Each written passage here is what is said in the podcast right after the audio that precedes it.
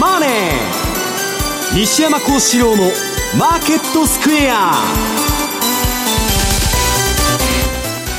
こんにちは、西山幸四郎と。こんにちは、マネースクエアの津田貴美と。こんにちは、アシスタントの脇林理香です。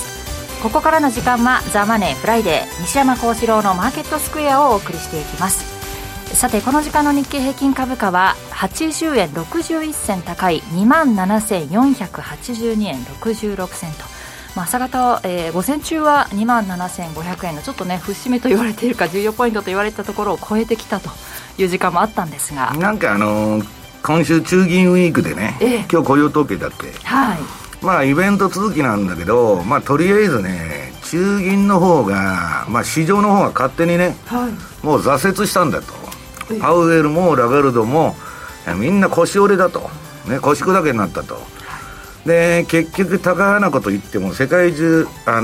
金利が低下しちゃってもう利上げは終わりやと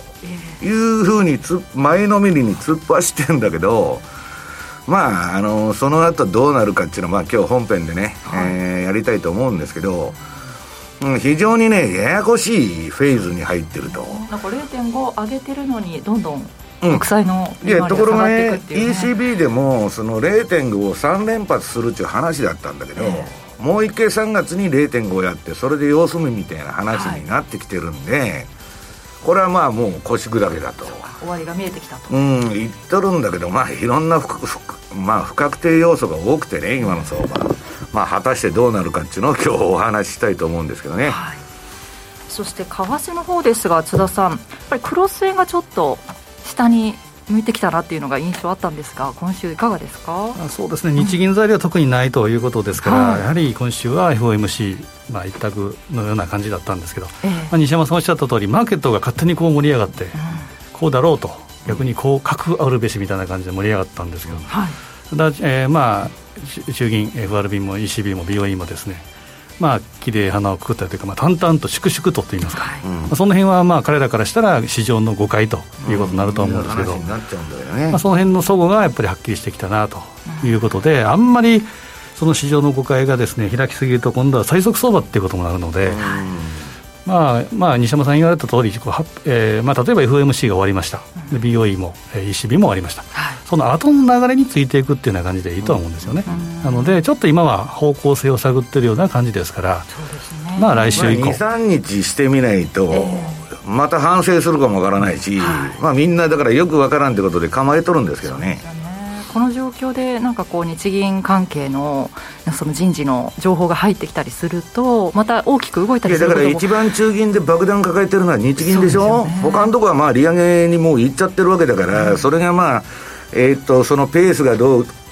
うかとか期間がどうかということを議論するだけなんだけど、日銀はもうダムの水が溢れ出しそうなところまで来てて、一回それが流れ出ちゃうと、ブワーみたいなね。とんでもないことが起こるんで、次の総裁も中曽さんが違うポストについちゃって、かも。そうですよね。それでもちょっと動きが、ね、やめたみたいな感じなんでね、誰もなりたくないポジションが、そういう話なんですよ、だから教科書に載りたくないということなんでしょうね、今はもう焦点はですね、日銀から外れてますけど、やっぱり日銀の人事、言われた通り、もうダムの水が溢れてニッチもサッチもいかない、ということはもうこうせざるを得ないということで、とにかく狙われる、叩かれる理由が出てきたなという感じがします、3月でしょうね、ドル円現在128円の5556あたりでの推移ですが、これもね、上下どれぐらいあるのか、テクニカル的にもこの後お話伺おうと思います。さあ、この番組 YouTube でも同時配信しております。資料もご覧いただきながらお楽しみください。動画については番組ホームページの方をご覧ください。そして投資についての質問なども随時受付中です。ホームページのコメント欄の方からお願いします。ザ・マネーはリスナーの皆さんの投資を応援していきます。この後4時までお付き合いください。この番組はマネースクエアの提供でお送りします。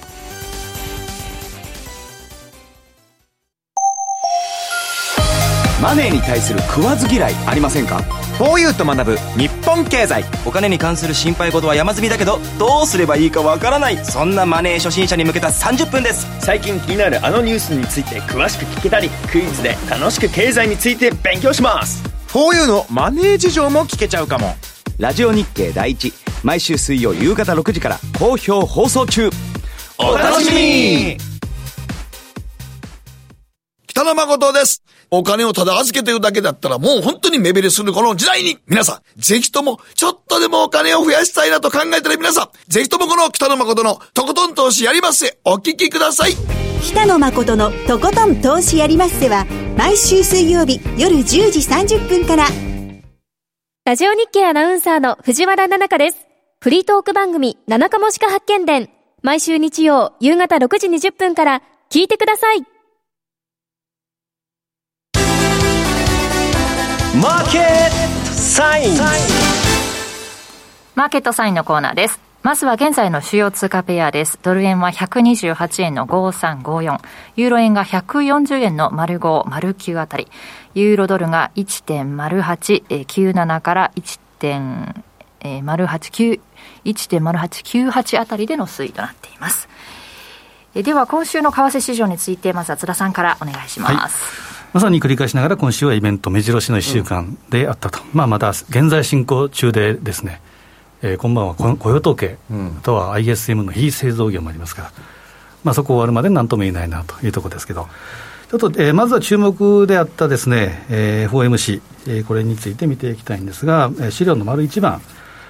これは 0.25 の利上げっていうのは、これはコンセンサス通りと、で、全一致ということで FF 金利は 4.5 から 4.75 ということになりました。でマーケットはですね、徐々にこう動きながらですね、時系列で見ていくとやっぱり反応しているのはこういったところだなというのが後で分かってきますけど、声明文、継続的な利上げ引き上げが適切であるということで、ここで高かということでドルが買われて株が下げたと、瞬間的にですね、最初の一瞬はね、はい、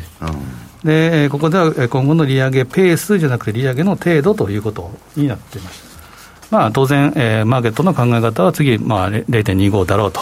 でずっと据え置きにしておいて、で11月12月には利下げになってくるんじゃないかというところですから、その現地を、なんて言いますか、証明づけるための言葉探しみたいなことで、ちょっと上げたと。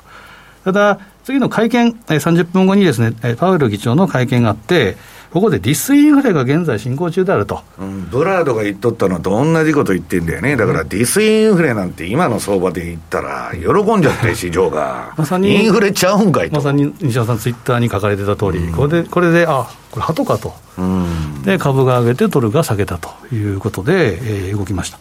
でただインフレに対しては勝利宣言、これはもうどこの中央銀行も言ってました。 BOE にしてもですね、 ECB にしても、勝利宣言っていうのは当然時期尚早であると、こんな時に勝利宣言なんかしたらマーケットはガンガン叩いていきますから、そんなことは言えないと。であとはインフレ率低下を確信するためには実質的な証拠が必要である、つまり経済データ、これを見ていくんだと。当然、風の吹き、どっちから吹いてくる、天気はどうだ、そんな状況を見ながらですね、FRB は今までガンガンにアクセル踏んでたわけですけど、それをブレーキじゃなくてアクセル緩めてるというふうな状況ですから、その当然アクセルの状況は道路状況とか天気とか風向き、それによりけりですから当然のことではありますけど、マーケットは一点集中で市場のうまく来たような何かっつったら、利上げをいつ打ち止めて利下げがいつなるか、ここだけだったんですよね。でそれで当然玉虫色の回答であると。当然明確な現地取られるような発言したらそれはもう大変ですから、そうだよね、両論兵器みたいな感じで、一言で言うとぼやーっとした玉もしろだよね、まさにことを言わないと務まらないというのがありますけど、そういうことで、ドル円もですね、日銀、前回の日銀もそうですけど、大山明動してというふうな感じで、当初上に行ってドル円はですね、当初上に行って下にだらだら下げてきたと。アメリカの金利が下がっちゃったんだよね。でヨーロッパの金利も下がっちゃって、さっき言ったようにもう利上げ終わりやみたいなね、それで結局ドル円も静かに28円接近みたいな動きになっちゃって、まさにこれからはFRB お得意のビハインドザカーブということで、やっぱ先延ばし先延ばしというふうになってくると思うんですね。で冷やしチャートを丸2番見ていただくと、ポイントはもう一言で言って127円でキープできるかどうかというところで、なかなか同意がですね乏しいところですけど、この黒いですね、200日移動平均線を去年の日銀ショックのところでドーンと下げて、そこからも下向きということですから、なかなか上に行きづらい、上に行っても132円のミドルぐらいっていうのは十分あり得るんですけど、上値は重いなと、下は127円、これを割り込んだ場合はですね、125円とか5円割れとかいうのは瞬間的にも見えてくると思うんですけど、そこで雇用統計がどうになるのかどうか、まあ、大きなやっぱり2月に入ってから10日とかいうふうに言われてますけど、日銀のその国会での審議であるとか、うん、まだ決まってないとか言って発言するもんね。来週の一応予定だったんですけど、ね、まあ2月いっぱいなんです、ね、ギリギリじゃんね。ギリギリで、まあ、繰り返しながら誰もなりたくないという総裁のところですけど、でドル円に関してはまあだらだらとまだ下げてきてるということで、繰り返しながら127円というのが一つ大事なところかなと。で、その、また丸3番で、昨日2日と3日の注目イベントを時系列でこう抜粋していくと、まあ、本当にずらっと並びました。 BOE から始まってベイリー総裁の会見、 ECB があってラガルド総裁の会見、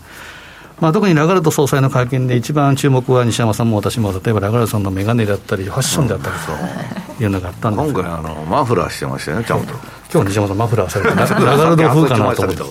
外すの忘れてたラガルドかいって言われましたけど、まあ、ファッショナブルでも注目はそこだったんですね、はい、そうそうで、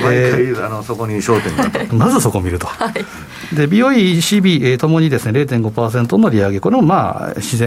前予想通りだったなと、はい、BOE が 3.5 から4、 ECB が 2% から 2.5 ということになりました。ただ BOE はですね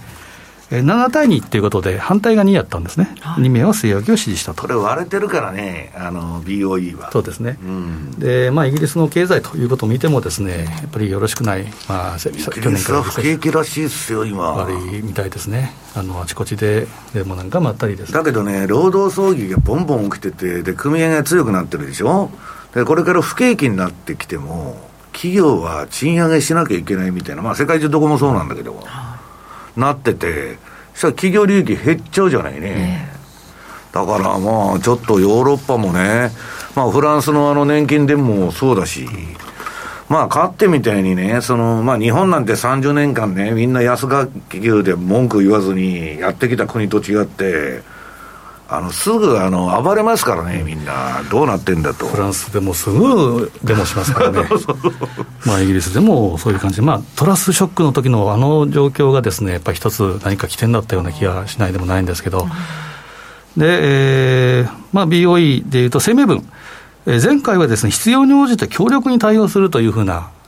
まあ、多価的コメント。今回はインフレ圧力が続けば追加利上げが必要になるというふうなトーンダウンをしたと、うん、私もですね、おそらくそのベイリー総裁の会見とか声明文でちょっとこう鳩に来るんじゃないかなと、でポンドは下じゃないかなということも見てたんですけど、そのベイリー総裁の会見では、まあ、いろいろ言ってますけど、インフレに対する勝利宣言というのは時期尚早、これはもうパウエルと同じことを言ってると、うん、でそこでハット派優勢ということでポンド売りがあったというのがまず BOE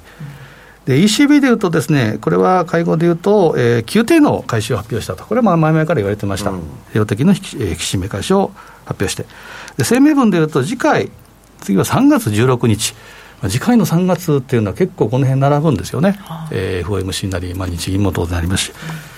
で次回の理事会でも 0.5% の利上げ実施の意向であると、まあ、マーケットは細かいというのもあったと思うんですけど、まあ、強気であると。で今まで言ったラガルドとその ECB のメンバーとの意見の相違っていうのも結構あったので、本当かなというのはありますが、まあ、全般的にはどこまでタカ派色をつけるのかっていうのが今回 ECB の焦点だったと思うんですよね、うんまあ、BOE は派とかタカか、おそらく派とだろうと、うん、ECB はタカ、どこまでタカになるのかというところ、うんまあ、利上げ幅もまあ、利上げがだから例の3発 0.5 連発っていうのを、うんまあ、やめちゃったもんだから今回、そうですね、まあ、もう3月に 0.5 やって様子見ますみたいな話ですからね、うんでその後は金融政策について検証すると、これもちょっとトーンダウンした、うん、検証するっていうのはまあ様子見で、利上げをそこで一回止めるみたいな話でしょ。そうですね、逆の時もその検証という言葉で規定になったということですから、うん、おそらくなるだろうなと、うん、で、まあ、ラガルド総裁の会見でもですね、インフレ見通しは改善しつつあるが、はい、その3月16日の理事会後も利上げ継続の可能性が高いという言い方をしたり、うんまだ仕事は終わっていないという言い方もしたりですね、うん、まあ当たり前だろうという今からですからここからやっぱ仕事してもらわないと困る、一番大事なところが23年ですからね。だから当たり前のことをぼやーっというのが仕事なんですよいいですね、うん、で、まあタカ派インパクトがあったのが、どっちかというとこうハードルが上がってたところが一瞬ちょっと低いのかということもあってユーロがだらっと下げたと。ただ下げ度合いでいうとポンドの方が強かったということでユーロポンドは瞬間的にドンと上に行ってでだらだら下げてまた戻してきてるというふうな感じになってます。で全般的なものを政策のスケジュールでいうと丸4番 FRB、ECB、BOE、POJ、まあ、この辺はですね、あくまで 50% というふうな確率ではありますが、まあ FRB でいうと11月12月に 0.25 下げてくるであろうということと ECB は12月で BOE は、11月、その間っていうのは基本は、まあ、空中でずっと、一応キープすると、いうことになりそうです、まあ、あくまでこれはまた変わってくるのでちょ予想として見てください。で丸5番まあ、今年の中銀会合スケジュールということで1月が終わって2月もですねこの BOE と ECB が終わって、まあ、近いところでいうと7日が RBA ですからこのあたりもちょっと注目と。で RBA と RBNZ これ、ニュージーランドが22日って結構離れるんでこの辺は OG キウイの同意になるかなと思いますが近いところでは RBA に注目。3月は先ほど繰り返した通り、時系列でいうと16日が ECB で21、22が FOMC があって BOE が23日、まあ、その前に90の日銀もありますから、まあ、このあたり3月の中頃っていうのは中銀でまた材料視されてくるだろうな。黒田さんここで最後になるんだっけ。3月でここで終わりですね。ああ、なるほど。で、まあ、黒田さんも当然副総裁もここで終わりと一応最後の執行部の、日銀会合であると、まあ、ここでよもや4月から新体制でですねもう投げてさあ任したとっていうて出口をって言ったら大変なことになりますから爆弾トスだよなんか自分でやったことは自分で蹴りつけて、ね、次の人にバトンタッチしてくれっていう話だよね、まあ、本当に相手陣がいる中でパスを急に渡すみたいなことは多分ないと思いますがまあ3月9日10日が執行部の最後ということですね。でここで見たいのが丸6番シーズナルチャートをちょっと見ていくとこのやっぱり ECB とか BOE やった中でユーロのシーズナルチャートっていうのも見ていくと特徴的なのはこの11月から12月の上げっていうのが大体毎年言われてますけど強いというのがあるんですよね。津田さんシンデレラみたいなさシーズナルで上がったり下がったりギザギザが激しいよねこれね。12月に上げてるっていうのはまさにラッパー型ですから、まあ、ここはだから明確じゃないですか年末高みたいのは。そうですね。あとはさ出入りが激しい相場サイクルですよねこれ例えばユーロドルにしてもこんな感じなんですよね。やっぱり行ったり来たりっていうのが一応シーズナルではそういう傾向があるっていうことですね。で2月はどうかというとどんと1回上げるんですがだらだら下げてきますけど、まあ、基本横ばいと行ってこいというのがユーロの特徴かなと。で一方でポンドはどうかといったらですね丸7番ポンドはですね2月上旬にポンと高値つけてからだらだら下げて3月後半ぐらいまで下げてくる、よく株の世界では節分天井彼岸底って言い方しますけど、はいはいはい、西山さんの好きな恵比寿天井ではなくて節分天井の動き私東海恵比寿をもう通過して何もなかったから、そうですよね、まあ、そろそろ節分が今日は節分ですからね、まあ、ポンドはまさにそんな動きをする傾向があると、ということはこの2月ないしは3月っていうのはポンド安主体でユーロポンドは上げてくるんじゃないかなという仮説も成り立つと思うんですね。ああ、なるほどね。ということは丸8番ユーロポンドも一応シーズナルあってですね、まあ、2月は行って5位になりやすいんですけど中旬ぐらいからドンと上げ始めて、3月、まあ、ここは、彼岸天井これは綺麗じゃないですか。そうですね、サイクルがで3月中旬後半ぐらいまで上げていってで1回下げてだらだらと横に夏場になって、うん、冬場にかけて上げていくというふうな一応傾向があると、うん、で、まあ、これも繰り返しながらポンド安主体でユーロポンドっていうのを上げていく可能性も見た方がいいかなということで丸9番ユーロポンドの日足のチャートを見るとですねちょっとこう上に抜けつつあるようなサインが出てきているというのがあります。一言で言うと下値はしっかりしてるなと、ただちょっと上げすぎた修正ぐらいはあるかなというふうに見てますけど昨日の M2TV でも言ったのはこの 0.89 っていうのを超えてきたら上に行く可能性もありそうですねという話をしたら抜けてきたと、いうことで見ていいと思うんですね。でただ押し負けても 0.88 ぐらいだいたい21日 MA っていうことは1ヶ月の参加者のコストぐらい、まあ、そこまで下げたら、いいだろうというところで上に抜けると、去年の6月レベルですかね 0.9 ぐらいまで十分見えてくる、大きく言うと 0.88 から 0.9 っていうのがコアレンジ主戦場というふうに考えていくと、まあ後でまたあると思いますけどやっぱりトラリピにはがワークしやすい、一つの通貨ペアでもありますし、からシーズナルから見たらですね、やっぱり3月中旬ぐらいまで上げてくるっていうことですから、もう少し上を狙っていくとか、いうことでも面白いと思うので、詳しくは、丸10番宣伝になりますけど、昨日ユーロポンドの動向ということで M2TV でも、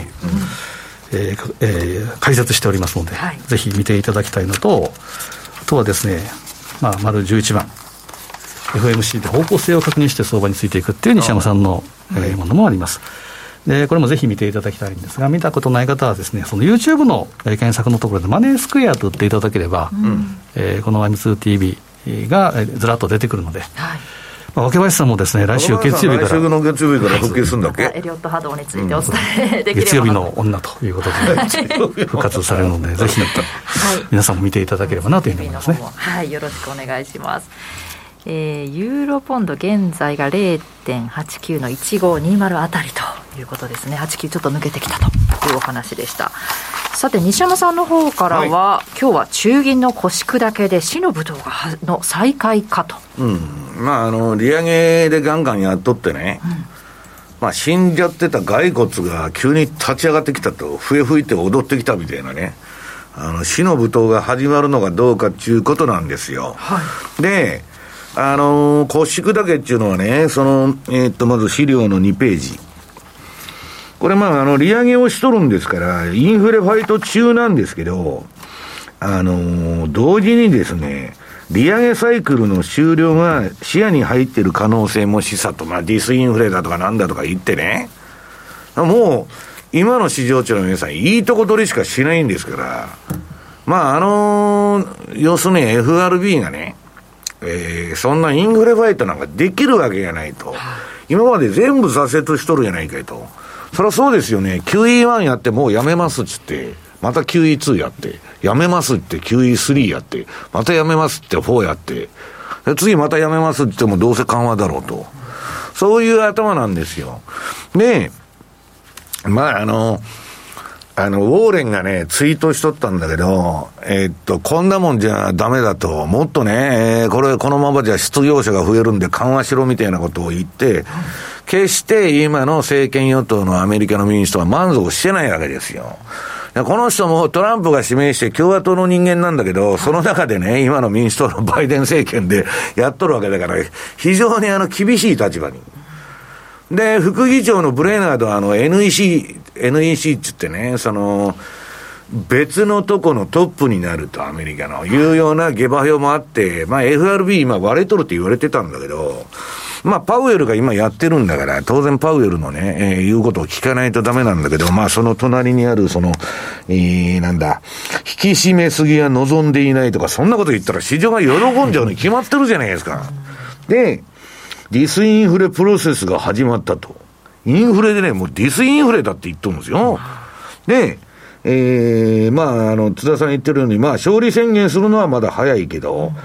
で、問題は利上げの回数ですよ。あと2回ほどの利上げを協議中だっつって言って、もうやめる準備をしとるんだと、協議中ってことは。いいとこだけ取ってるわけ。あと2回ってことは、それ以外はもう。上げないってことですね。そうそう。で、この放送でも言ってますように、私のとこにはね、今年中に利下げがあるっていうレポートがもうバンバン来てるんですよ。1月あたりから、1月の半ばあたりから。だからもう市場はね、パウエルはピボットするんだと。今までパウエルピボット相場って仕掛けて全部失敗してるんだけど、今回はいけるぞと、もうやめるって言っとるやないかという理屈になってるわけ。で、次の3ページ、アメリカの最も重要な債券市場の方がね、パウエルの FRB 議長のディスインフレ確認をハトハト受け止めて金利が低下しだしたと。だこれでもうドル円から何からドルはもうね、利上げをやめてこれから、金利がもう上がらんと、そんな通貨買えるかよっていう話になって、まだその難しいのはね、ECB とか BOE とか、あるいはカナダでもいいんですけど、まだずっと今年いっぱい利上げするみたいなことを言っとったらいいんだけど、どこの中銀もハンデをしたようにあと2回ぐらいで終わりみたいなことを言い出してるもんで、これ差異がないんですよ。したらどこ買うとかどこ売るとかいう話にならないじゃないですか。だけどとりあえずまあFRB は挫折するっつうんでね、ドルは、ちょっと今まで買われた分やっぱその反動が大きいという動きになってるわけで、その隣にね、まあ、ゼロヘッジがツイートしてる、まあ、この日の最も重要な収穫っていうのはバーンズ 2.0 はボルカー 2.0 を圧倒したと。バーンズさんっていうのはボルカーの前の FRB 議長で、挫折して、インフレファイトをやめた人なんですよね。でボルカーは 20% までまあ一応その金利引き上げたんだけど、だから、ミニボルカーとか言われてパウエルも出てきたけど、これはボルカーじゃなくて途中で挫折するバーンズじゃないかということで、まあバーンとまあそういう反を押されちゃったと、市場からどうせ挫折しますよということなんです。でアメリカの金利の動きね、一番重要な、まあこれで為替も決まってくるわけですから、株も見てみますと、まあこれ私の順張りシグナルの合成チャートなんだけど、まあ黄色っぽい色になっちゃったら、下げ相場、赤いのが、上げトレンド、黄色いのが下げトレンドですから、これ金利のチャートなんで、今金利安、イコール債券は買われてる上昇のフェーズに入ってて、これが黄色くね、なってて、今売りトレンドなんだけど、金利安の、トレンドに入ってるんで、まあそんな大きくはまだ動いてないけど、はい、ドルは買いにくいっていうのは、まあ一目瞭然なんですよね。はい、ね、その次、何ページだ ?5 ページ。もう気が早い市場はね、利上げ休止期間が今後のね、投資家の焦点になると。はい、要するに、あと、2回でも1回でもいいけど、利上げが止まった後、どの程度様子見るんだと。利上げ休止期間。そうすると、ウォール街は、リーマン前の利上げ休止期間にめちゃくちゃ株が上げたもんですから、ね、利上げ休止したら、喜んで、わーっと株が走った。で、FRB がその後、利上げ休止から利下げに行った途端に大暴落したんですよ、リーマンショックで。で、今回も利下げは望んでない。本当に頭のいい人は、金利が上がって株が売られたんだから下がったら買いっていうのがね、素人の発想なんだけど、今までの、バブルの崩壊っていうのは全部利下げをきっかけに大暴落しとるわけですから、利下げされたら困るんだと。それ景気が悪いってことを当局が認めちゃうことですからね、もう、世界的にリセッションに入ったと。で、最速相場になってもっと金利下げろって言って株も下がっていくっていういつものパターンですよ。だから、今ウォール街が望んでるのは、利上げ休止期間が永遠に続いてほしいと。高止まりのままでいいんですよ。ずーっとぬるま湯に使ってるような期間がね。モラトリアムで、ね、そう。まあ、それを望んでると。で、まあ、そういう観測ばっかになってきとるもんで、その横ね、骸骨がしんどったんですけど、棺桶から、這い上がってきて、今踊り出しとるわけですよ。これが本格的な舞踏になるのかどうか知らないけど。スリラーの世界です。そう。だけど私は死の舞踏地って言っとるのはね、利上げ停止期間、休止期間はいいんだけど、利下げに入っちゃうとね、ここに書いてある直近の2つの弱気相場、これはドットコムバブルの崩壊とリーマンショックを参考にすると、インフレが一段落し、金利の休止期間を得て、利上げ停止期間ですね。FRB がいよいよ利下げに入ると、株式市場はさらに18から22ヶ月間下落を続けるというのがね、前の、リーマンショックとドットコムバブルの崩壊の教訓だから。で、それが出てるのがこの、チャートです。6ページのナスダック100と、まあこれいつでも見せてますけども、これに答えが出てるんだと。2年国債金利の推移と、まあ、FF 金利じゃなしに景気に最も敏感なね、2年国債の金利が下に出てるんだけど、要するにこの赤で書いた利上げ停止期間という、2年債の金利も横ばいになってる期間ね、FF 金利上げ止めちゃって、そこで株がわーっと上がったんですよ。で、その後利下げに行ったらドスンと下がったっていうのはリーマンショックで、ドットコムバブルの時は利上げ停止期間じゃないんです。利上げしといてその後利下げに行ったということで、これが、まあ日本のね、1990年のバブル崩壊と並ぶ、近年の相場においては、歴史的なスーパーバブルの崩壊と言われてるドットコムバブルね。はい、だから、それを考えると、今、パウエルがこんなこと言ってくれたんだから、もう利上げ休止やと。株は買いやないかと。いうことなんだけど、問題は業績がついてくるんかいというね、今言ったように不景気でもどこも賃上げに追い込まれとるんですよ。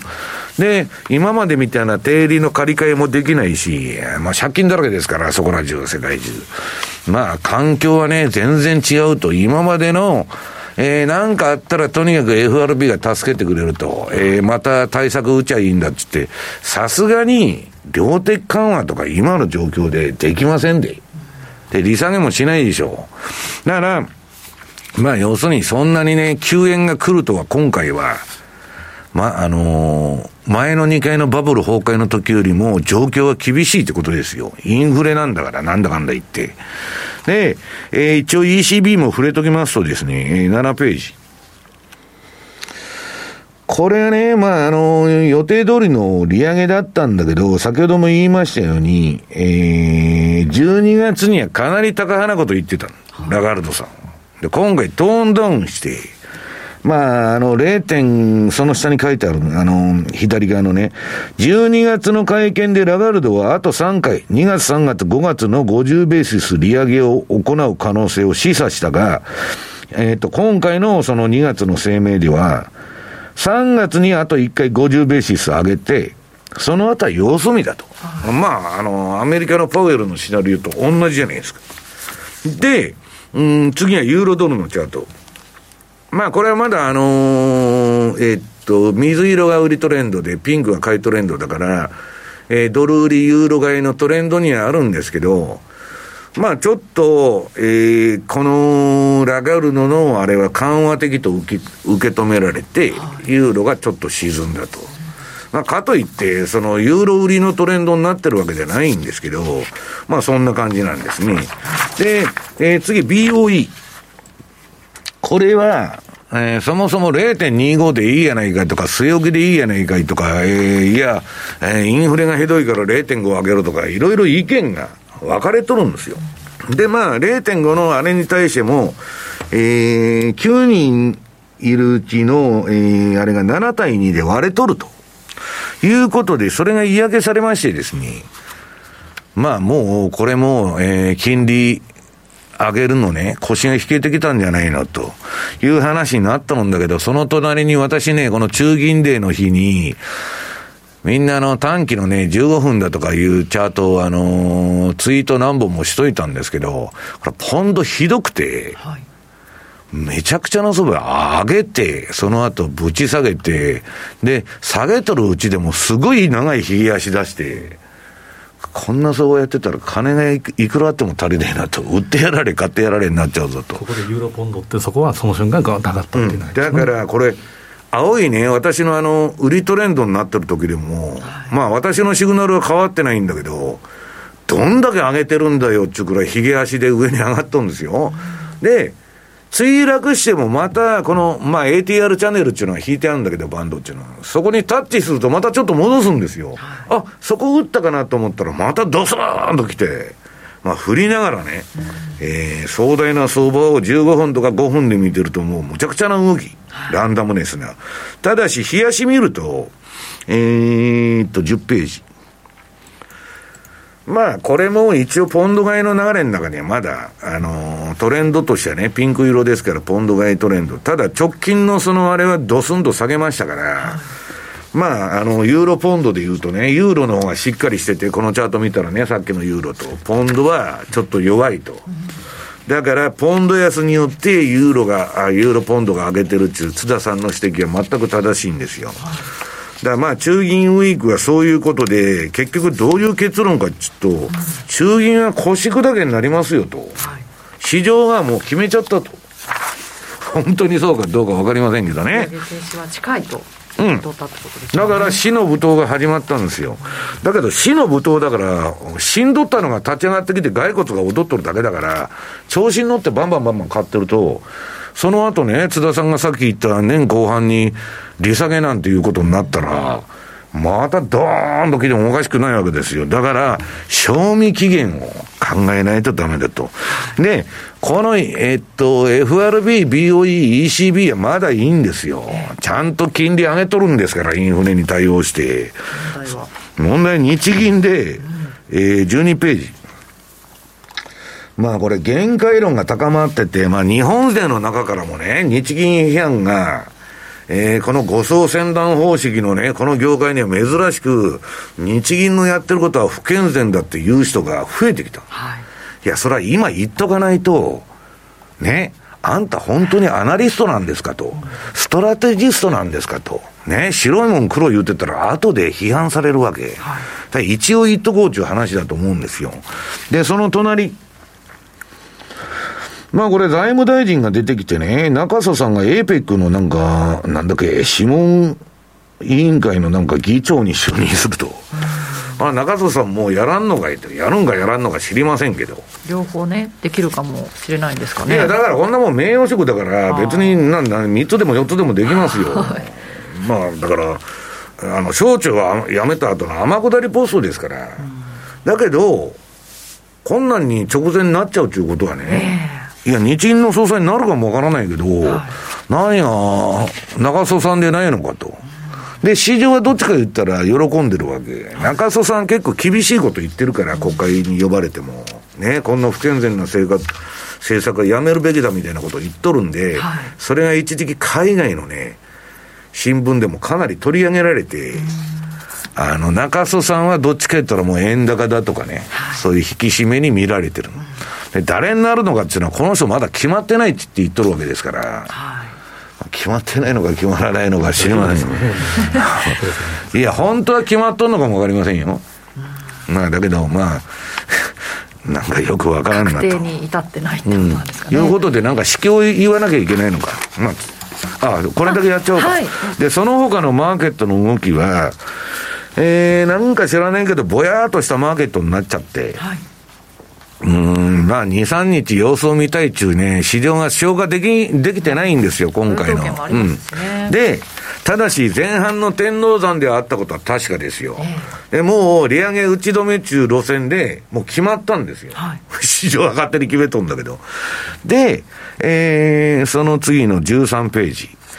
なんか円ベースではゴールド最高値つけたらしいんですけどね、日本円では、あれなんだけど、これはまあドルベースのね、ゴールドの CFD のあれなんですけど、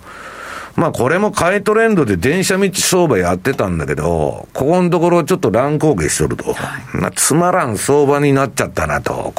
まあ今週ぐらいから。で、次に原油。まあこれもね、まあディスインフレだってパウエルが言っとるぐらいだから、まあなんかもたもた私の中では売りの判定になってんですけど、これ水色で。まあ方向性がまるでないと。ただね、パウエルが言っとったのはね、今のディスインフレも一時的だって言ってるんですよ、彼は。インフレは一時的だって言ってたじゃないですか。言ってましたね。で、今の商品相場が下がったりうんぬんしとるのも、一時的な現象に過ぎないってはっきり言っとるんですよ。だからパウエルさんはねちょっと読めないとこがあって、あの人学者でもないし、だからなんかねその真意がいまいちね市場でも測りかねてるっていう人が多くて、ただしもう風見鶏、総裁のねセントルイス連銀のブラードが言った通りやっぱりなってるじゃねえかと、ディスインフレ路線にね、今年はディスインフレだとかいきなりまた表変してこの前変わったんですよ、言っとることが。その前はねテーラールールのレベルに全然利上げが達してないから、もっと上げろと。で直近はもっと上げなきゃダメだってブラードは言ってるんですよ、はい、もっと締めろと。ただしその後はディスインフレになると、でパウエルさんも同じようなこと言っとるじゃないかと、はい、いうことでね、やっぱり米国債市場ではブラードさんが一番注目されてるということなんですけどね、はい。ということで、日経平均大引けを迎えて、107円41銭高い 27,509 円46銭で3日続伸して終えています。この後トゥデイズマーケットのコーナーでお伝えします。以上、マーケットサインでした。 ESG、 時々耳にするけど何から始めよう。そんなあなたに ESG A to Z は ESG がよりわかる、身近になるをコンセプトに、ESG に前向きな企業のインタビューや専門家による解説など ESG の最新情報満載でお届けします。これからの投資のヒントになるかも。ラジオ日経第一で平日の月曜お昼12時から、ポッドキャストや YouTube 動画でも配信中です。より充実した仕事や生き方を実践したいビジネスパーソンの発見につながる番組、マネーのからくり。投資や移住、副業や起業など様々な方法で自分らしくお金に困らない生き方を実践している人々にインタビュー。話題のビジネスや働き方をテーマに、お金の流れ、仕組みをわかりやすく解説します。マネーのからくり、毎週金曜朝7時30分からラジオ日経第一で放送中です。トゥデイズマーケット。トゥデイズマーケットのコーナーです。大引けを迎えて日経平均の値が107円41銭上昇して 27,509 円46銭と3日続伸となりました。1ヶ月半ぶり、去年の12月16日以来の高値水準となったということです。午前中はアメリカのハイテク株上昇の流れを引き継いで買われたんですが、今晩のアメリカ雇用統計を控えているということで伸び悩んだものの100円以上の上昇ということになりました。トピックスはプラス 5.09 ポイントで 1970.26 ポイント、マザーズ指数はマイナスで終えています。マイナス 1.52 ポイントで 783.75 ポイントとなっています。そしてプライム市場全体の商いなども固まったようですのでお伝えしておきます。売買高は13億9667万株、売買代金は3兆2174億6200万円、そしてプライム市場全体の値上がり銘柄数は全体の 33.1% で608銘柄、一方の値下がり銘柄数は全体の 62% で1139銘柄、変わらずが89銘柄と値下がり銘柄数の方が多いという結果になったんですね。なんかインデックスと全然だから実感が違う相場みたいなね、そうですね、投資家にとっては一番嫌だなと、みんな銘柄ほとんど上がって日経平均高いとかね、はい、トピックス高いならいいんだけど、はい、なんかほとんど下げてるのにインデックスだけ上がってるっていう相場は、自分の持ち株は上がってないのに指数だけ高いと一番頭にくるパターンなんですよ。結果になってるんですよね。利差の大きいところも上げたということだったんですが、そして商品の方もお伝えしておきます。直近の国内の金先物は 1g7910 円で、144円の下落となっています。マイナス 1.78%。 そして直近の東京原油先物は 1kl 61,360 円で780円の下落、こちらもマイナス 1.25% の下落となっています。では今日鎌田さんお休みということで、ここからは西山さんから今週のアメリカ市場の振り返りお願いします。米国株市場はなんだかんだ言って面白いんだけど、これみんな読んでんだけど、16ページか、バンカメのレポートって結構面白くて、私も毎週のように、毎週って何日かに1回ぐらい読んでるような感じなんですけどね、はい、みんなトレーダーっていうかその運用者とか見てるわけですよ。でね、その面白いのがバンカメからその雇用市場の急激な悪化に備えようっていうレポートがこの前出て、結構注目されてた。でその中で言っとんのが今回の FOMC の結果も前倒しで言っとるわけですよ。で要するにパウエルは結局バーンズになっちゃうと、要するに途中でインフレファイトを挫折してやめちゃった利上げを。でその後めちゃくちゃなインフレになってやめちゃったもんで、でポルカーがインフレ退治をやらざるを得なかったっていうあれなんだけどね、バーンズが悪かったとは私は言いませんよ。この当時は今に比べたら本当金融政策まともだったんです。 FRB の歴史の中ではね、まあだからバーンズもその、ボルカン私は悪いという印象を持ってないんだけど、まあ結局バーンズになっちゃうと途中で公式だけだと。で、2023年に金利を引き下げ、レポートの中に書いてあるネタバレ注意、彼はそうすると、彼っていうのはパウエルですよね、絶対腰折れするんだと。で、2024年にインフレが再爆発するだろうと、その結果ね、こんなとこでインフレファイトやめちゃって、だってアメリカの CPI ってね、大本営はね低いけどバイアルチって言ったら 16-7% ある言っとんですよ、今のインフレ率。卵も上がってるしで、なんだか知らないけどね、まあそういうことで、どっちにしたって、この、バンカメのね、有名なストラテジストのね、ハーネットね、これが一番人気の、アナリストというかストラテジストなんだけど、彼が言ってるのは私もその通りだと思うんだけど、利上げが終わりに近づいてるものの、利下げはまだ見えないと。今、中途半端な裸域で、一番投資するのに難しい投資サイクルの中では場面なんですよ。その次どこに移りましたっちゅう前のアマルガムっちゅうかね、もうわけのわからんカオスみたいな状態の中で、ただしリーマンショック前の利上げ停止期間に上げたからみんな株上がるって言っとるわけですよ。で、まあこれ私がその下に書いてるんだけど、まあ世界金融危機ですね、 GFC リーマンショックの前の利上げ停止期間は確かに株式市場上昇しましたと。だからそれの連想で今みんな相場やってますと。だから買いだっつって買っとるわけですよ。でその結果今、17ページ CNN の恐怖と欲望指数はですね、もう少しで、強欲にエクストリームグリードにね、入る寸前までいっとると、はい、でこれその隣が、青いのがこの恐怖と欲望指数の推移で、赤いのが S&P500 の推移なんだけど、だいたいね70超えると折り返すというか、今度はこの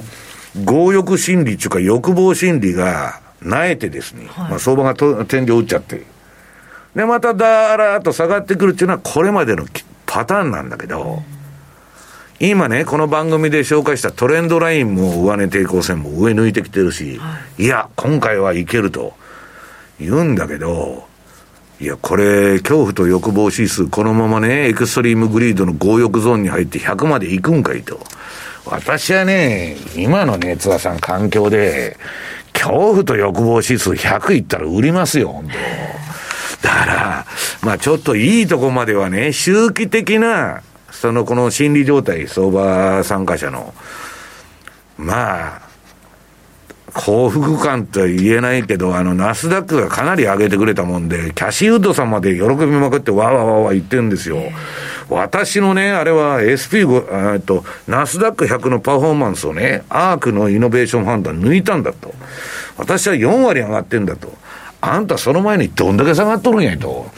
富士山とかエッフェル塔みたいなチャートになって分母が小さくなっちゃったからちょっと上げても 20% なんですよ。わかりますか？分母がむちゃくちゃ小さくなっとるんですよ。だから同じ5ドルとか10ドル上げとっても全然比率が違うんですから、だから言葉の遊びでしょうという話なんだけど、まあそうしないと売れないんでね、言ってる。でそのそんな状況でね、まあちょっと周期的な高値に近づいてるのは確かなんだけど、さてこれからどうなるかと。で次が S&P500 の CFD のね、私の順張りシグナルの、マーケットナビゲーターの売買シグナル18ページ。これ見てるともう当のこんな FOMC の前からもう買いになっちゃって、でこれ今ね、この引いてないんだけど線は上値抵抗ラインだいたいわかりますよね、ギザギザギザギザ下げてきて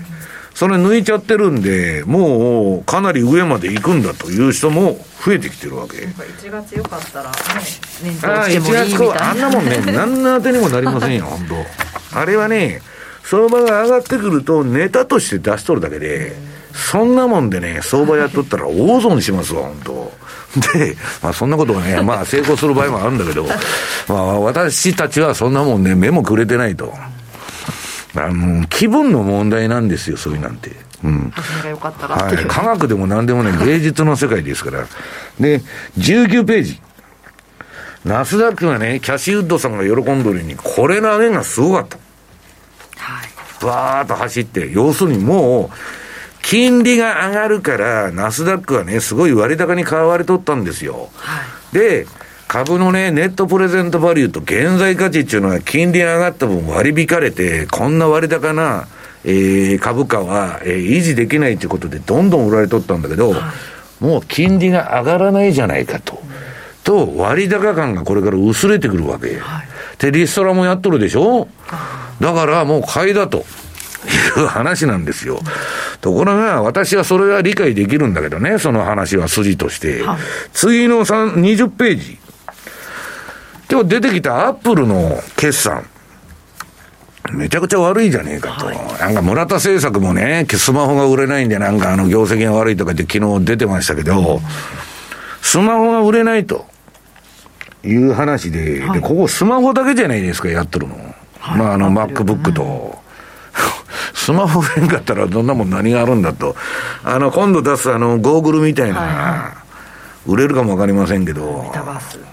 市場、まあ、あとアップルウォッチがあるだけか、はい、まああんまりねどれも私はオーバーバリューじゃないかと思ってるんだけど、まあマーケティングがうまいもんで、あとマーケティングだとかね流通網の作り方がうまいもんで、そういう意味ではアップルっていうのはすごい会社で、あとね手元資金アホほど持っとるんでキャッシュフローがすごいんですよ。だから他の株に比べると本当下げにくいこいつは、はい、でバフェットもね40何%持ってるからこんなもんさ下がったら買いや中傷ばっかになってきて、まあしっかりしてると。でその次が隣がアルファベットも、これは世界中から叩かれてますね。いろんなねビッグテックっていうのは結局アメリカの民主党のね、補完装置で言われた通りね、不都合な真実を、そういうことを言う人をブロックしちゃったり、あるいは、逆にキャンペーンとして今のバイデンに有利な、情報だけ流すっちゅうね使いっ走りになっとるだけやないかいと。で政権に協力することを、まあ、条件にね、はい、今まで独占禁止法も免れてきたりうんぬんしとったんだけど、このところヨーロッパが個人情報問題でもう 2,3 年前から叩きまくって訴訟ばっか起こして、それでアメリカの方も今けしからんということで、はい、そう出てきたわけ、買いにくいやないかと、うん、で次はアルファベットのチャート、まあそうは言いながらこの2021年からのね上げ見てたらこのコロナバブルの分もほとんど、もう失っちゃったわけ。これコロナバブルでむちゃくちゃこのアルファベットグーグルですねこれ上げたんだけど行ってこいじゃないですか、はい、で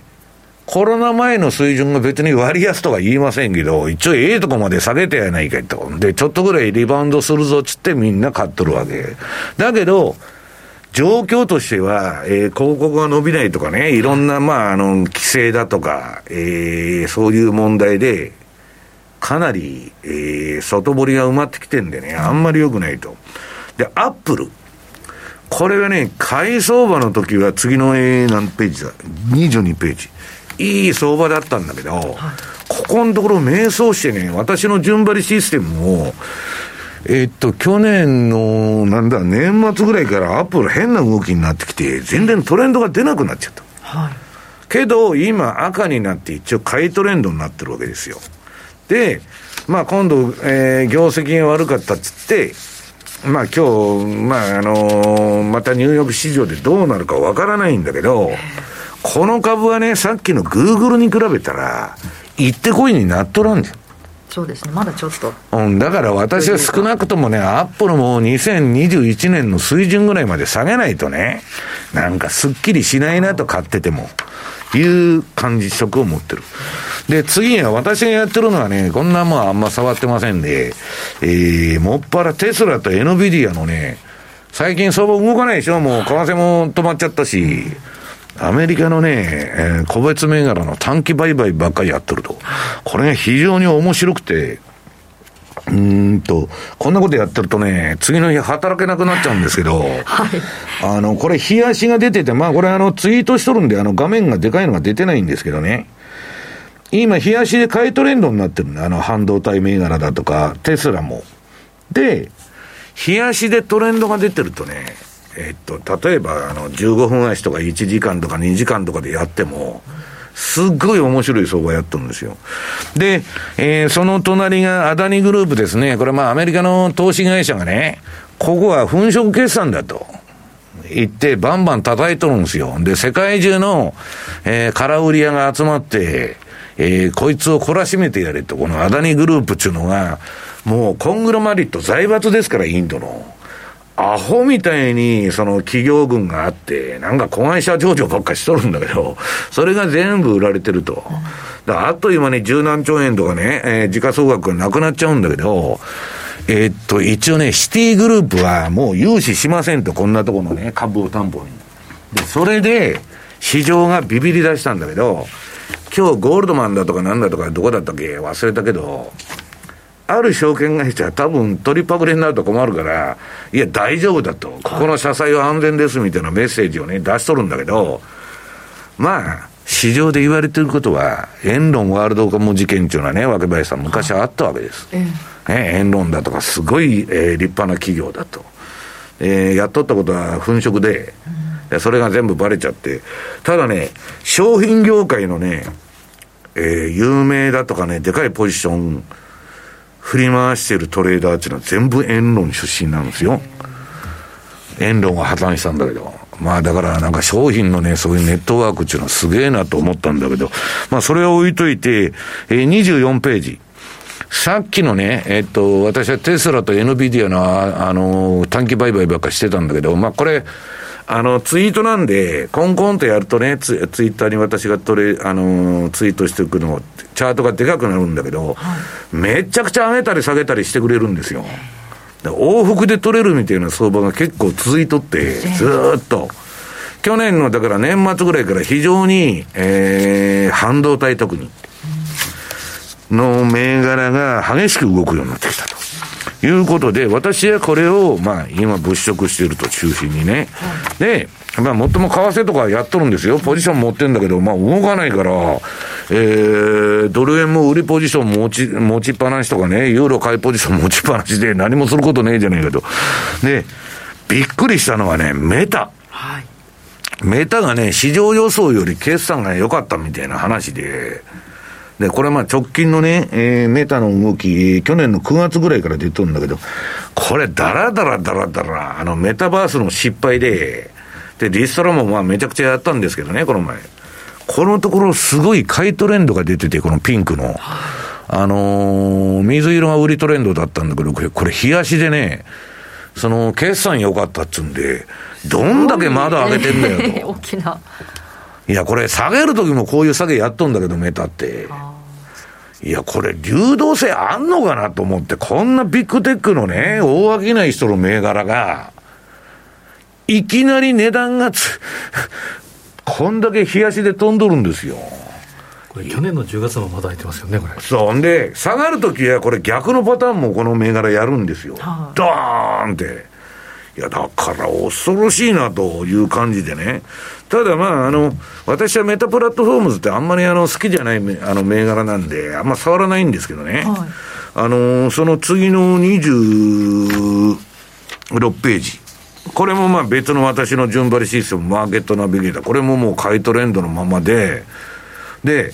何が言いたいかというと、一番ダメだと、もう終わったと言われてたメタが復活してきたんで、ナスダックだとかハイテクやっとる連中の心理状態が劇的に改善してるんですよ。で、もうどっちもこっちももうそこ打ったから買いみたいな話ばっかしとるわけですよ。本当にそうなのか知りませんよ。だって業績悪いのにさ、買えるのかって言って、市場予想より良かったって悪いことに変わりはないでしょと。予想しとるやつが間違っとるわけでしょ、市場予想の。で、それより良かったからなんだっつうんだっていう話なんだけど、冷静に考えたら。で、こういう株をやる場合はね、はい、私は何をせいって言っとるかって言ったら、絶対ストップを入れると思う。何があるか分かんないと。で、ストップ入れてもまだ開けられると困るんだけど、27ページ。これが私のストップ ATR っていう、いわゆるトレーリングストップに近いね、ATR ストップっていうのを、まあ、これで何銘柄か運用してるんだけどね、はい、5ドル円だとか、原油だとか、もうこの、上に、買いストップ、はい、下に売りストップラインっていうのが自動的に引かれてて、それにタッチするとポジションなくなるようになってる。うん、で、土点でひっくり返すと。で、これ今こんだけ上がっちゃったらね、窓開けで、損切りラインがかなり下に行きあるんで、うん、まあ、こんな変動をね、するっちゅうのは、うん、なんか市場がおかしいんじゃないかと。ほいで、聞くとね、はい、なんかもう投機筋ちゅうか、明日何を上がるんだっちゅうことしか興味のない連中っていうのは、みんなオプション市場に行くわけ。信用取引とか先物じゃないんですよ。オプション市場でめちゃくちゃなポジション取ったりしてやるんで、それで業者がカバーしに行ったりして、こういう変な相場になっちゃうんだって向こうの証券会社はおっしゃられてたんですけど、それにしてもまあ上がる時も下がる時もね、こんな銘柄やってたら金がいくらあっても足りんやないかと。どんだけ窓開けてんですかこれ、本当。まあそんなことでね、米株はまあまあ半導体銘柄とかビッグテックにちょっとうねりが出てきたと。ビッグテックはねうねりが出てないな。今やってるのはね AMD とかね。とにかく NVIDIA とか、あれもそうだって、TSMC もそうだけど、半導体が本当面白いんですよ。まあ、そんなとこですね。はいはい、以上、トゥデイズマーケットでした。企業トップが語る、威風堂々。毎週水曜日、夕方4時40分からオンエア。パーソナリティの、毎度。相場の福の神、藤本信之さんが厳選した、上場企業の経営トップをゲストに迎え、事業展望や経営哲学などを伺いつつ、トップの人となりにも迫るインタビュー番組です。企業トップが語る威風堂々はラジコタイムフリーポッドキャストでも配信中。ほら聞いてや。無料投資セミナージャパンツアーのお知らせです。2月25日土曜日、大阪で開催。デルタフライファーマ、メディロム、フェニックスバイオ、キャンバス、ニューアートホールディングスの5社が IR プレゼン。そして、桜井英明さんが株式相場を展望し、注目銘柄を解説します。お申し込みは、ラジオ日経ウェブサイトから。抽選で150名様をご招待。締め切りは2月17日必着です。マネースクエア、トラリピーボックス。トラップリピート、トラップリピート、僕の名前はトラリピ。トラップリピート、トラップリピート、それを略してトラリピ。マネースクエアといえばトラリピですが、そのトラリピをもっと日常のトレードで活かすためのトラリピの活用アイディア、今日はマネースクエアの小暮優樹さんにお話を伺っていきます。小暮さん、よろしくお願いします。はい、よろしくお願いします。さて、今週はイベント盛りだくさんでしたが、トラリピの方はどうでしたでしょうか。はい、まあ、エース戦略といいますか OG9E はじめイベント盛りだくさんの中でもやっぱりこう安定的な通貨ペアということで大した動きなかったんですよね。はい、ということで、まあ、今回の、パフォーマンスの方早速紹介していきたいと思いますけれども、はい、OG9E の方は前回と比べて、1週間で4回、まあ、それでもちゃんと1日1回くらいは、リピートを続けているわけですけれども、決してイベントがあったから多いとかそういうわけではないかなと思います。そして、3191円の利益を積み上げて、合計が41万5325円の利益確定をしております。はい、ポジション評価損、先々週あたり一度ゼロまで、戻るタイミングもあったんですけれども、またこうエネルギーを貯めるというか次の利益確定のための準備運動ということで、5万2525円まで評価損が現在膨らんでいる状況です。はい、まあ、皆さんはもうお気づきかと思いますが、トラリピはこう評価損が出ることがいけないわけではないんですよね。まあ、あらかじめ計算された損と、そういうことです。うん、これがバーストしないようにしっかりと管理していく、その結果このように利益を積み上げていくというのがトラリピ運用の大きな特徴です。はい、そしてパフォーマンスは現在 36.28% という形になっております。はい、もう一つのこちら、エース戦略3つの通貨ペア合計300万円で運用していたら、ということで、3つ合わせると合計10回の利益確定が進みまして、6448円、利益が積み上がっています。はい、はい、で今回、パフォーマンスよりもちょっと宣伝というかお知らせの方を多めに持ってきてみました。はい、まずは本当に、お知らせというか、紹介ですけれども、 FX の新規口座開設キャンペーン、先々週も紹介しましたけれども、最大5万ポイント4万5千円相当のマネースクエアポイントプラスもっと大きなプレゼントだと思っています。トラリピ運用の教科書、はい、こちらが、条件達成で獲得できるというものなんですけれども、このトラリピ運用の教科書よく見てみますと入門編というふうに書いてあるんですね。はい、これ不走者さんという会社が出版されているんですけれども、うん、実はこの先アドバンス版というのをまだ決定はしていないようなんですけれども、作りたい意向があるようで、はい、これを上級者向けということですか。はいはい、これを我々3ミリオンクラブの方に取材ができないかみたいな相談を軽く今受けているような状況です。そんな中で今後もしかしたら詳細に披露していくタイミングもあるかもしれませんけれども、今回は我々3ミリオンクラブの方でよく紹介しているテクニックトラリピのスタートダッシュというものをご紹介したいと思って持ってまいりました。はい、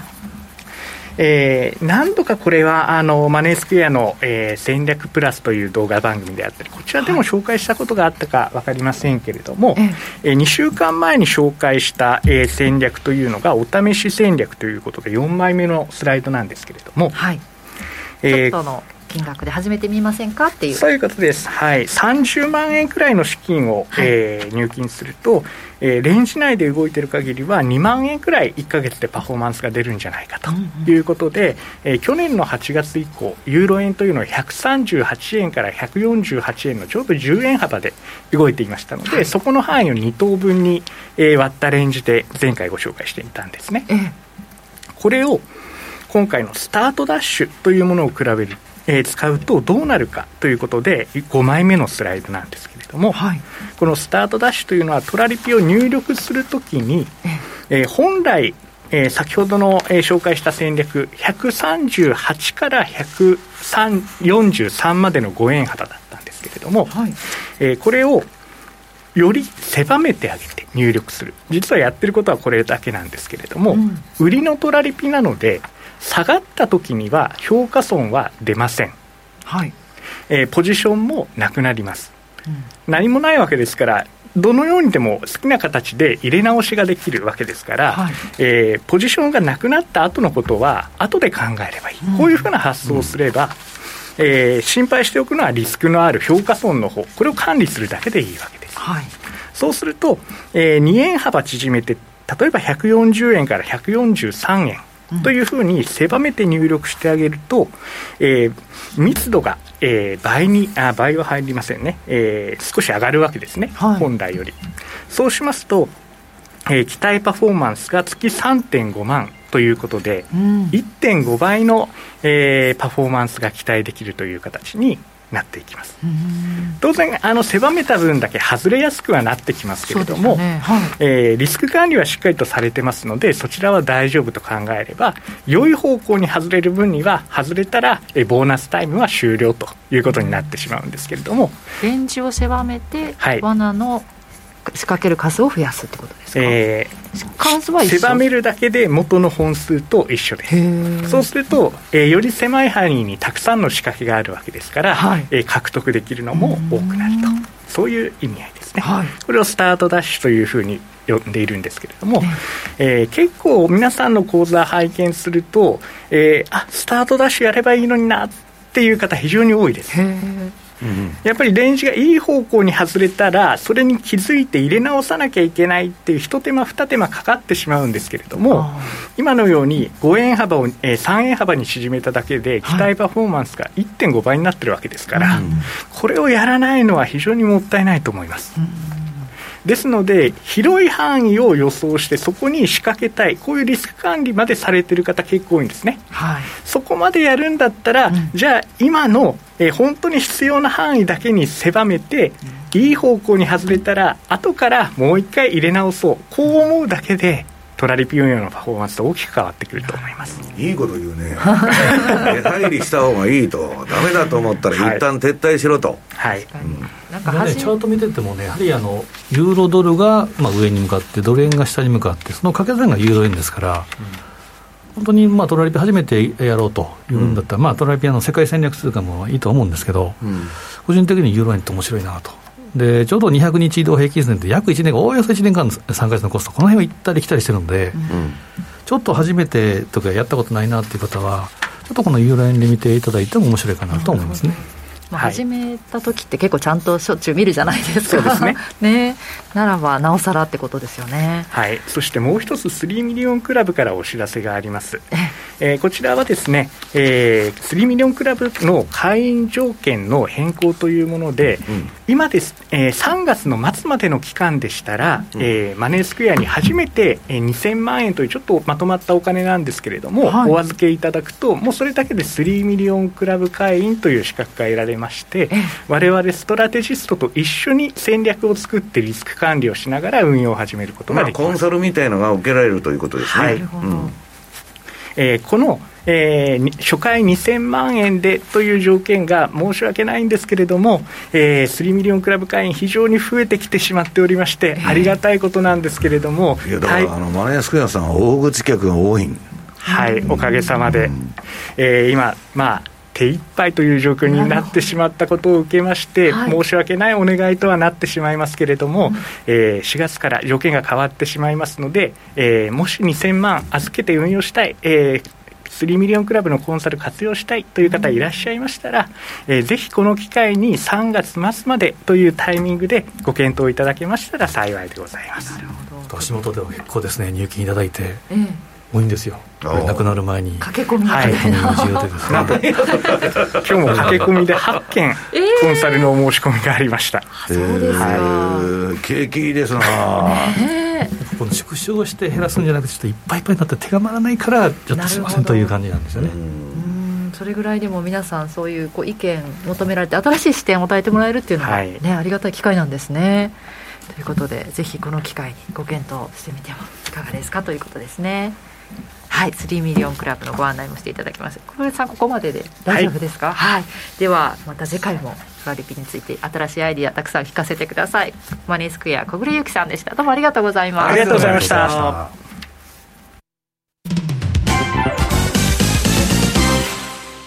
マネースクエア、あなたもマネースクエアのトラリピで FX CFD 運用を始めてみませんか？特許取得の自動注文トラリピなら、発注の手間や時間に悩まされることのない快適な運用をサポートしてくれます。さらに投資情報も充実。投資家の皆様のお役に立つ最新情報を毎営業日配信しております。ザ・マネーでおなじみの西山孝四郎さんをはじめ、有名講師陣による当社限定の特別レポートも多数ご用意。マネースクエアの口座をお持ちの方であれば、すべて無料でご覧になれますので、ぜひチェックしてみてください。今なら新規口座開設キャンペーンも開催中です。口座開設はもちろん無料。お申し込みはおよそ5分で完了いたします。気になった方は今すぐトラリピで検索してみてください。その他にもマネースクエアのホームページやツイッターなどの公式 SNS では、運用に役立つ様々な情報をお届けしていますので、ぜひチェックしてみてください。マネースクエアではこれからも、ザ・マネー、西山孝四郎のマーケットスクエアを通して、投資家の皆様を応援いたします。株式会社マネースクエア、金融商品取引業、関東財務局長、金賞番号第2797号、当社の取扱い商品は、投資元本以上の損失が生じる恐れがあります。契約締結前交付書面をよくご理解された上でお取引ください。ラジオは一方通行ではありません。パーソナリティと聞いているあなたの心が合わさって、その瞬間に合う心地の良い世界が作られています。あなたが気分を上げたい時やリラックスしたい時、ちょっと寂しい時やぼーっとしたい時など、その時の気持ちにぴったりな音や声を準備して、あなたをお待ちしています。ラジコは、どんな時も、居心地の良い場所でありたい。聞く場所が、家だって、移動中だって、海や山でも、あなたが耳を傾けるだけで、そこが一番の場所になるように。心が整えば、今日も明日も、きっといい日になる。さあ、心地の良い声を浴びていきましょう。世界を広げる音がある。ラジコ。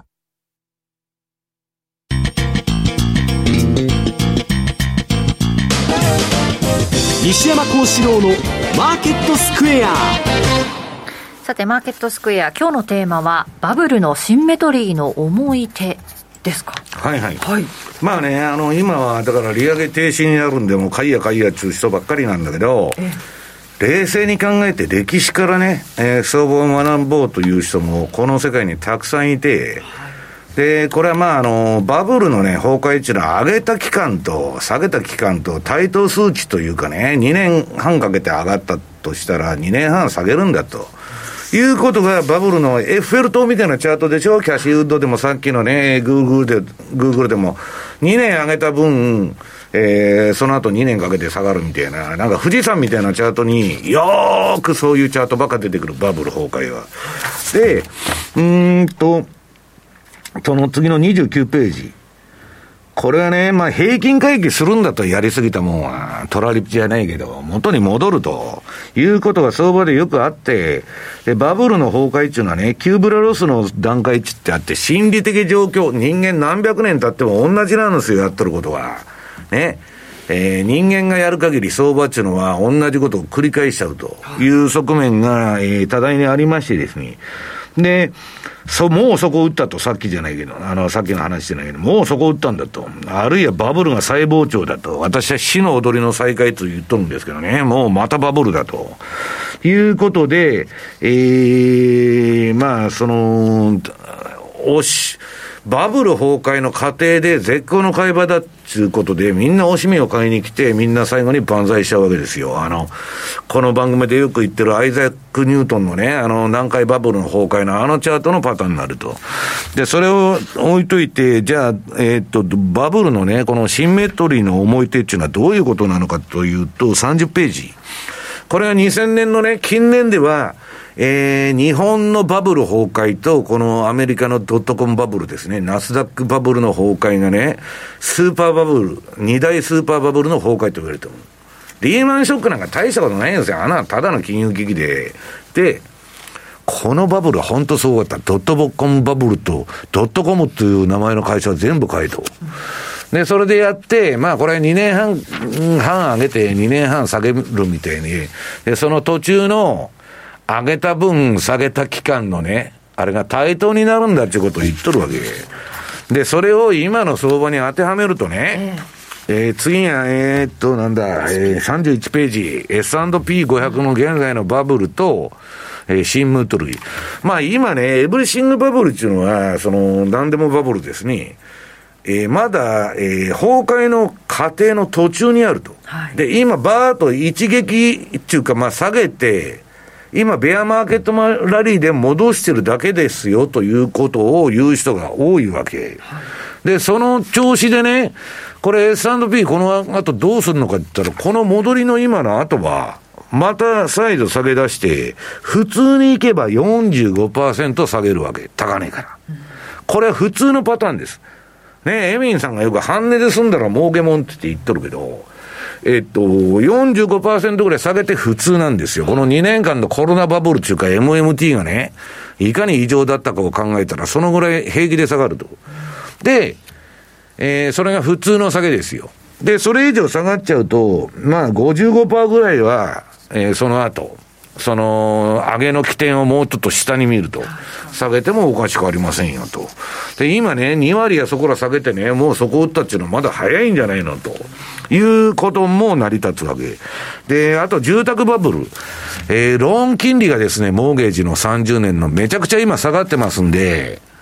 もう住宅バブル再燃やってまた言っとるんですよそんな状況でないんだけどね。でそれを見るとこれは住宅バブルはまだ崩壊してなくて、高値から 30% ぐらい下げるだろうと普通に考えて、はい、で不動産バブルっていうのは株に比べて流動性もないんで足元見られますから、相対売買なんでね、6割ぐらい下げたって何にもおかしくないということを言っとるわけで、まあこれ非常に一目均衡の対等数値じゃないけど面白いあれだなと、まあバブルの崩壊パターンでよく見られるパターンとシンメトリーと対称性ですね。でその次が、ピーター・シフさんはですね、まあゴールド買えと、中央銀行は敗北するっていうのは相変わらず言ってましてですね、FRB がインフレに勝つには2つの条件が必要だと。要するにプラスの実質金利、つまり CPI を上回る FF 金利が必要だと。なとこまで全然到達してないじゃない。ね。で、その CPI だって実際のインフレ率の半分を発表しとるって言っとるんだから、こんなもんでこの人は止まらんと言っとるわけです。で、あとはね、赤字垂れ流しをやめろと、ウクライナにね、兵器送るだとかなんだとか、もうバンバン予算取って、また助成金ばらまけとか、そんな法案ばっか上がってきてんだけど、こんなことしてて大丈夫かと。当然ドルの量を輪転機回しを増やしたらインフレになるでしょというのがピーター・シフさんの意見で、次の34ページ、これはね景気後退なのに、これレポート私書いたんですけど、株が上がっとるのはおかしいじゃないかっていう話なんですよ。だからまあ要するに普通に考えたら、まあこのリアルインベストメントアドバイスはあと 15% ぐらい米株下がるだろうと言ってるわけで、次が35ページ。これは今ね、アメリカの経済指標の、実質可処分所得ですね、家計の。これが1932年、要するに29年が世界大恐慌で、その大恐慌の後の不景気のピークよりも可処分所得が下がっちゃってると。これはとんでもないぞと。で、その後、ナシーム・タレブ、まだ時間あるのかな、ナシーム・タレブさんが出てきてね、世界の幻想の富、今もう、バブルでね、めちゃくちゃになってて、65兆円ぐらい、バブルがまだ弾けてないだろうと言ってまして、まあ、投資家のディズニーランドはもう終わったんだと言っとるわけですね。冷静になりましょうと。で、その次は弟子が、もっと厳しいこと言ってて、1920年代後半、要するに世界大恐慌時よりも今の方が経済状況が悪いと言って、まあこれユニバーサって超有名なファンドですけどね、誰も買わしてくれないというファンドです。で、次はもう時間がないから飛ばそう。あとね、39ページ。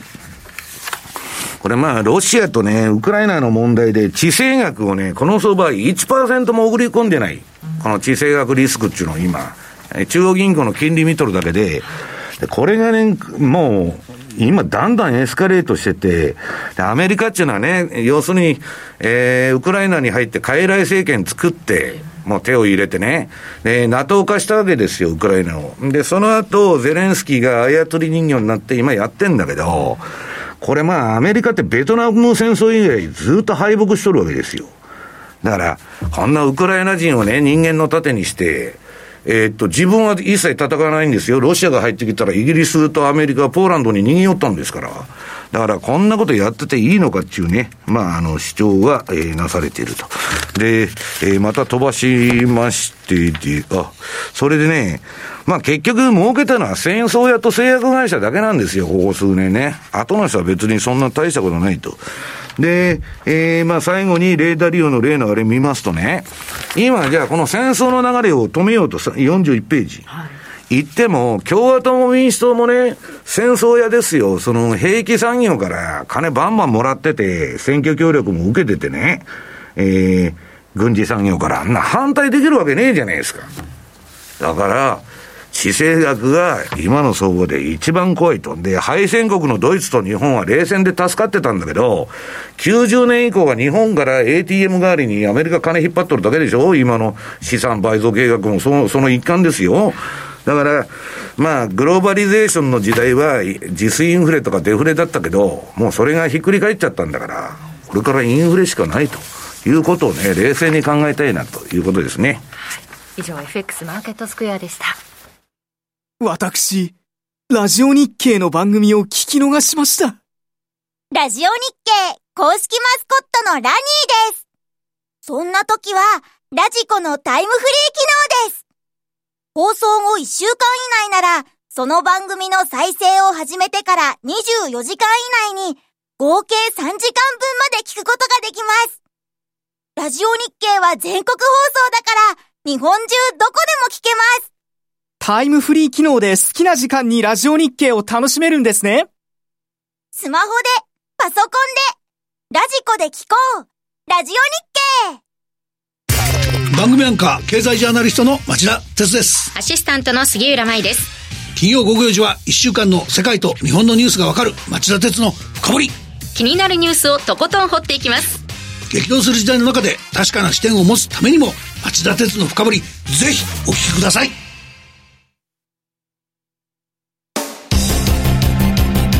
マネースクエア、投資戦略。さて、来週に向けての投資戦略、津田さんお願いします。まあ、ちょっと振り返ると、西山さんのおっしゃったこのシンメトリーであるとか、あとはシーズナルもそうですし、あとチャート全般もそうですけど、やっぱりこれはよく歴史は繰り返さないが韻を踏むっていう言葉がありますけど、まあ、大体起こりうるだろうというパターンがやっぱりあると、人間のやってることなんでね。そうですね、まあ、まさに心理が働く、まあ、これを見るべきかなということで、まあ、ちょっと変えてシーズナルを見ていくと、丸12番のOJQ のシーズナル、これは年末にも言ってたと思うんですけど、9月10月に一旦戻りをして、11月12月にだらだら下げやすいと。で1月行ってこいになって、で2月はどうかというと、ちょっと上げの起点になりやすいという時期ではあるんですねでこれは非常にシンプルなチャートで、特にこの年の後半なんか西山さん非常にOJQ トレンドが出てやりやすいなという話をしてたと思うんですけど、まさに今から中国だよね。中国の復活で欧州強気の見方が多いからさ、ゼロコロナの解除ということもありますし、その辺で、まあ、OG が引っ張っていって上げていたというのがあるんですけど、まあ2月からは上げの起点になりやすいと。5月までこれを見るとですね、パターンとしてはあり得ると。まあ、13日相場じゃん。まあ、途中ちょっと1回ボトムが3月にあるけどさ、となると今の13番 OG9 位冷やしどうかというと、やはりですね、ちょっとこれ去年遅れて12月にボトム打ってだらだら下げてきたものがポンと反発して、で今 1.1、 さあここを超えようか超えまいかと、行くか行くまいか行くまいかと、これがちょっと200日移動平均線ということはおおよそ1年間の参加者のコスト、そこを超えるか超えないか、一旦ですね、まあ、抑えられてるっていうのが最近の動きではありますが、ここを超えてくると、次の心理的な明度というのは 1.125 ぐらいまであるかなと。下げても 1.075 ぐらいなので、非常にまあ逆に分かりやすい相場であると。来週政策金利発表ですね。そうですね、7日が RBA ですから、まあ、このあたりはちょっと上に抜ける可能性も見た方がいいかなと。まあ、私もね、順張りシグナルもまだ買いのままなんだよね、5ドルがね。まあ、強いと思いますね。下値はしっかりですね。で、丸14番で、ここへ来てカナダ、ドルカナダ見ていくとどうかというと、2月3月がもう行ってこいのジグザグジグザグというところでその後はですね、フリーフォローでドンと下げやすい。あくまでこれも繰り返しながら、なんか凄まじいあれじゃないですか、繰り返すどうか分かりませんけど、韻を踏むということを考えたら、まあ横ばいで行ってこいになりやすいのかなというふうに見ると、丸15番頂点ドルカナダ、これも200日移動平均線に向かってたら、ちょっとすみません、ちょっとずれてるんですけど、黒い線が200日移動平均線ですね。これが 1.325、まあ、ここ割り込んだら 1.3 でサポートされたら 1.35、 1.3 から 1.35、 このあたりで2月3月仕掛けるのもありかなというふうに見てますね。ドルカナダ、また今月いっぱいぐらいちょっとね、注目してほしいなという通貨紹介してもらいました。さあ、今晩雇用統計ですが、ね、いっぱいリストラしてる分の反映がされてくるのかどうか、ちょっと注目ですよね。あれはね、もうめちゃくちゃな指標ですよ、はっきり言って、どんな数字が出てきてどう反応するのか注目です、はい。さあ、番組そろそろお別れの時間です。今日ここまでのお相手は西山孝四郎とマネースクエア津田高水と若林理香でした。さよなら。この番組はマネースクエアの提供でお送りしました。